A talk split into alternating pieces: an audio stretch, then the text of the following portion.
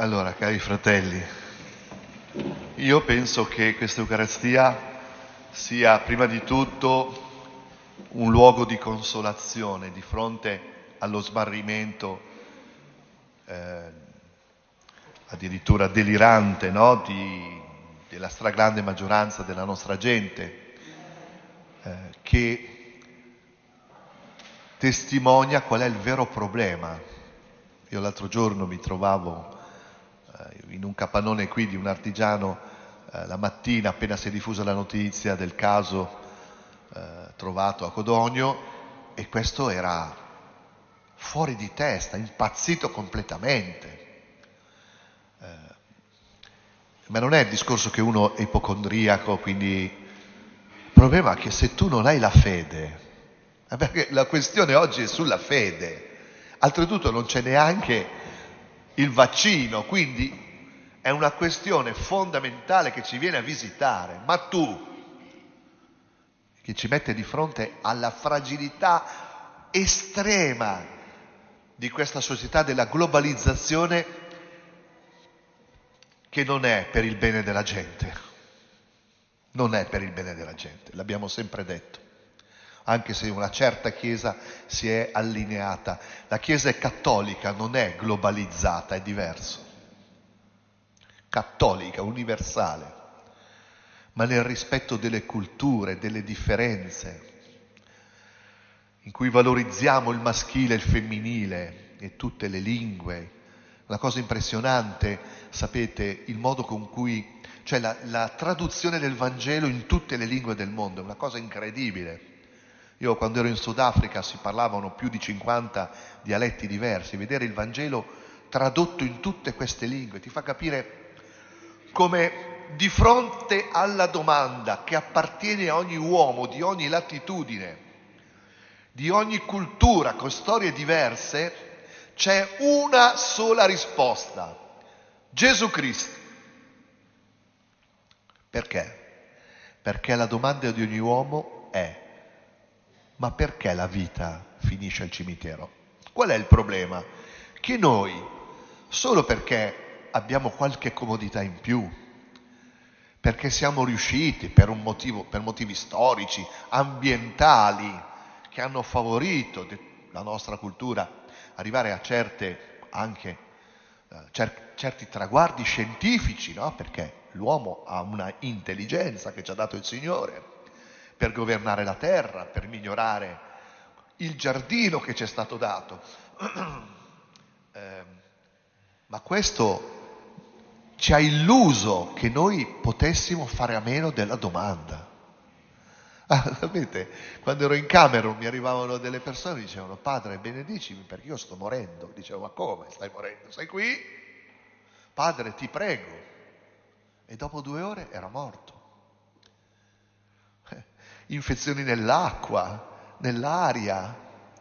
Noi siamo fragilissimi, fratelli miei. Allora, però vi posso dire una cosa che la gioia delle feste che ho visto in quei villaggi, le nostre presunte feste rave party, sono delle cagate mostruose. Sono dei luoghi della disperazione. Là vedevo la gioia, vedevo la gioia di gente che non aveva niente se non il desiderio grande di vivere. Noi non abbiamo il desiderio di vivere, ma di sopravvivere. È diverso.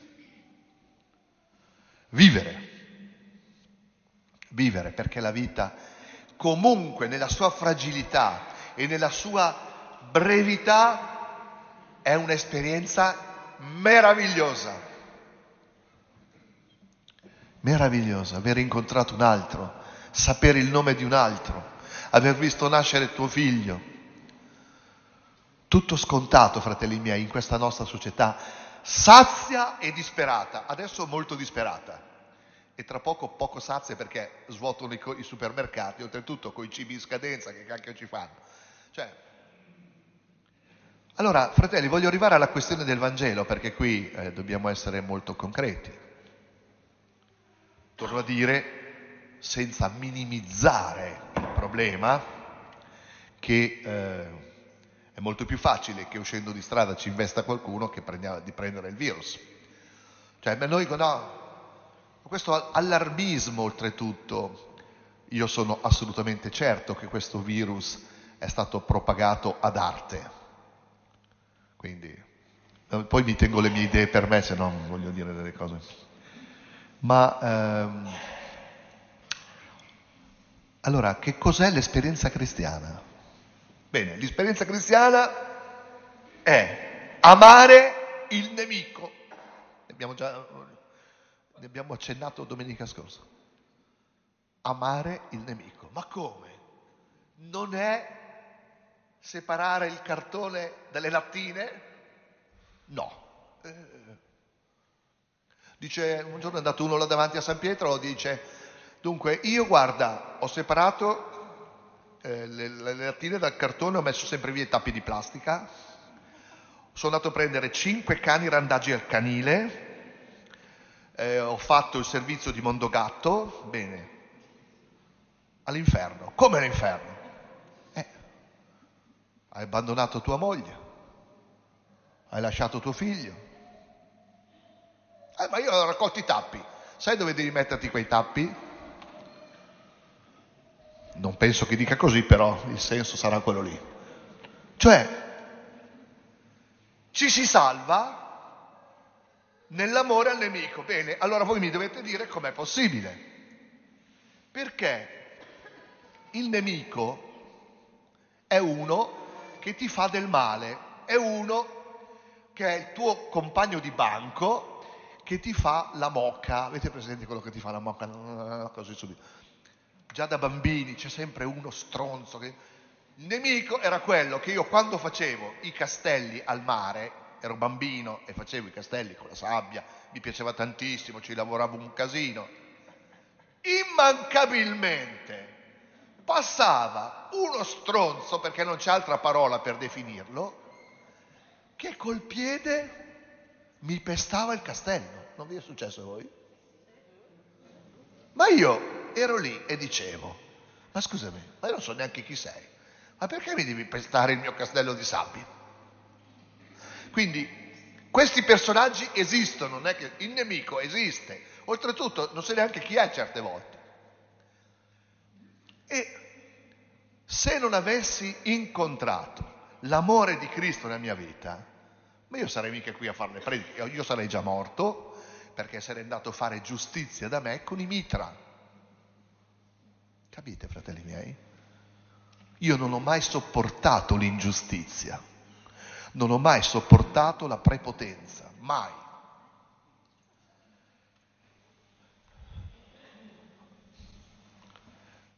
Un nostro missionario famoso italiano era a Taiwan e stava in una parrocchia di missione, catechizzavano i pagani.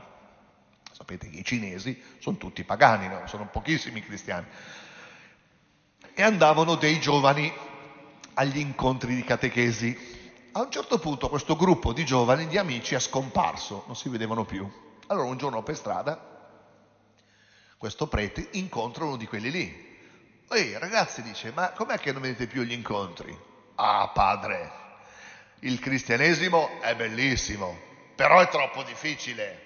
Come si fa ad amare i nemici? E allora gli ha risposto lui, no, non è che il cristianesimo è difficile, il cristianesimo è impossibile. Cioè, perché la Chiesa ci ha consegnato questo Vangelo di fronte al quale noi, con tutta la nostra buona volontà, non possiamo farcela?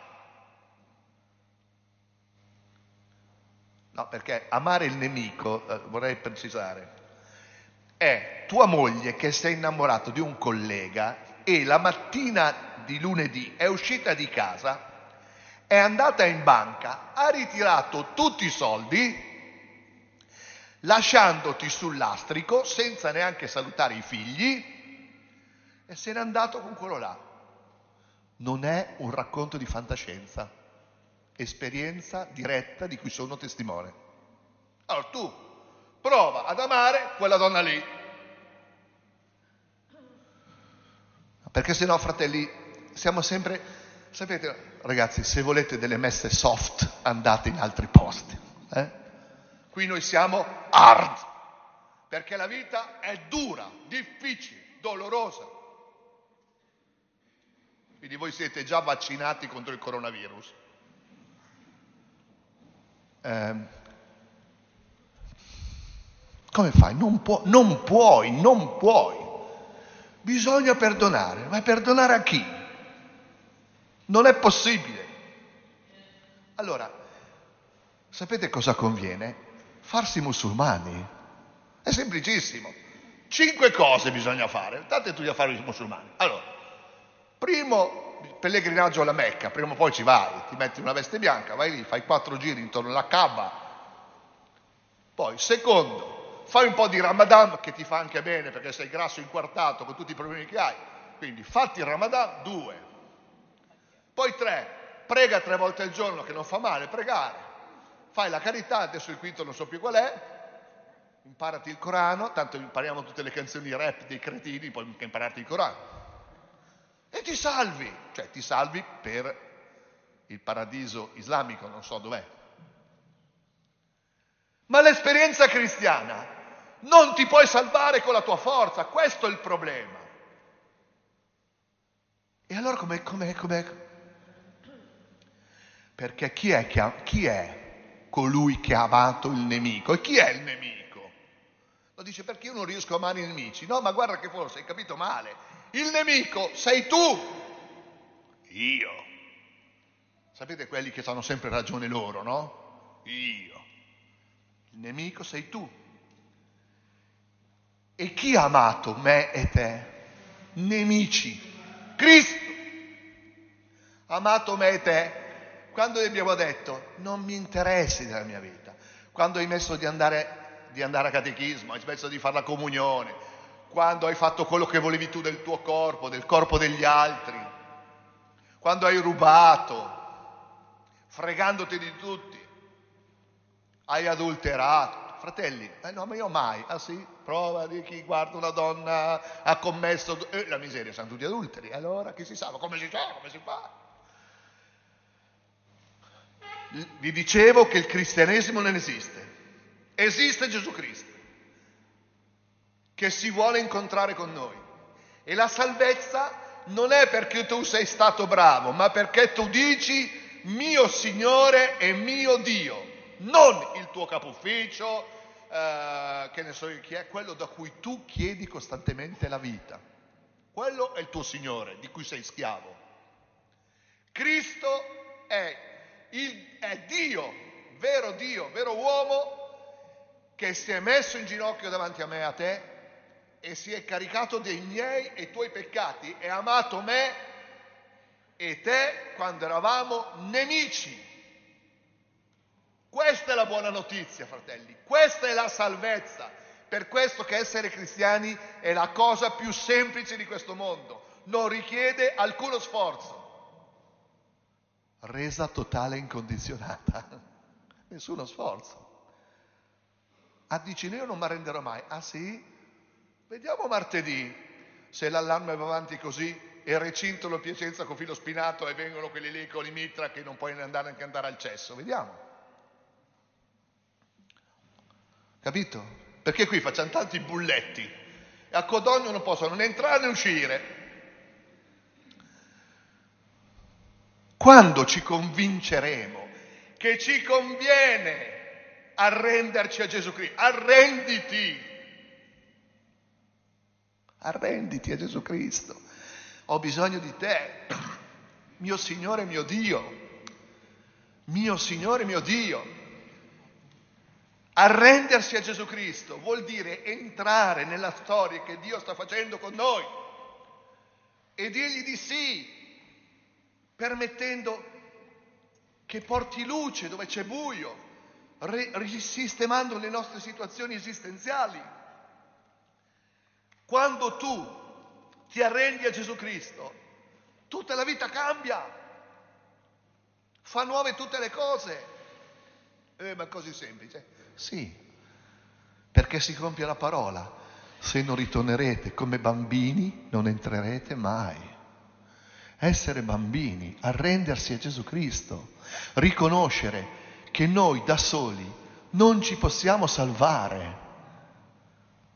Cioè, voglio utilizzare la, il coronavirus con tutte le mascherine che ti vuoi mettere, te lo becchi e ce l'hai già,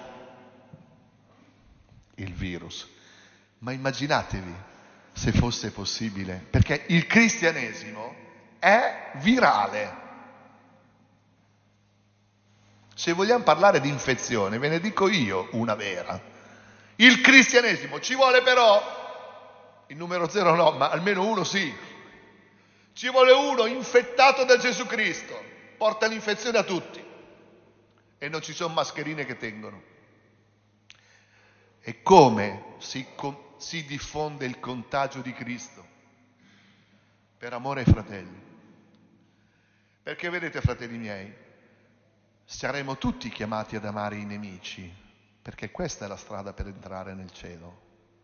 Ma sarà Cristo che prenderà possesso della nostra vita e renderà noi che siamo poveri, deboli, fragili, paurosi, dice eh, il prefazio della, della, della liturgia dei martiri, tu Signore che chiami gli inermi e doni loro la forza del martirio.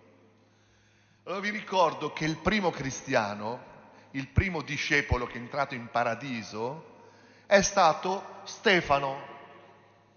Stefano a Gerusalemme predica il Vangelo, la buona notizia e lo accusano di, di dire non è possibile che quest'uomo sia il Messia, è morto sulla croce, è uno che sta dicendo delle blasfemie. E allora lo stanno lapidando quando lui dice vedo i cieli aperti e il figlio di Dio salire e scendere. C'è un cielo aperto, il cielo è aperto sull'umanità perché Dio si è chinato sugli uomini, ha assunto la nostra situazione di debolezza, è morto sulla croce, sepolto e risuscitato, è salito al cielo, quindi il cielo e la terra non sono più distanti. E intanto che lo stanno uccidendo, lapidandolo, dice, Padre, non imputare loro questo peccato. E vi ricordo, lo dice gli Atti degli Apostoli, che tra quelli che approvavano la sua lapidazione c'era un giovane che si chiamava Saulo, che era troppo giovane per lapidarlo e custodiva i mantelli di quelli che lo stavano uccidendo. E Saulo è diventato per il sangue di Santo Stefano il, uno dei più grandi testimoni del Vangelo. Cioè cosa voglio dire? Che se tu accetti l'ingiustizia per amore a Cristo, perché è Cristo in te, il Signore, da questo fatto che sembra assurdo, porterà a Dio tantissima gente. Questa è l'infezione cristiana. Si diffonde attraverso il sangue cioè che tu muori, ma altri hanno la vita. Ma tu non muori più, perché se tu muori con Cristo sei già risorto, cioè hai amato. Perché fratelli miei, a che serve vivere senza la speranza di amare? E quanti di voi qui non ci credono più? Siete più morti di quelli che sono in ospedale infettivi. Non avete più speranza. Ma ecco perché siete qui, fratelli. Perché siamo qua, io e te.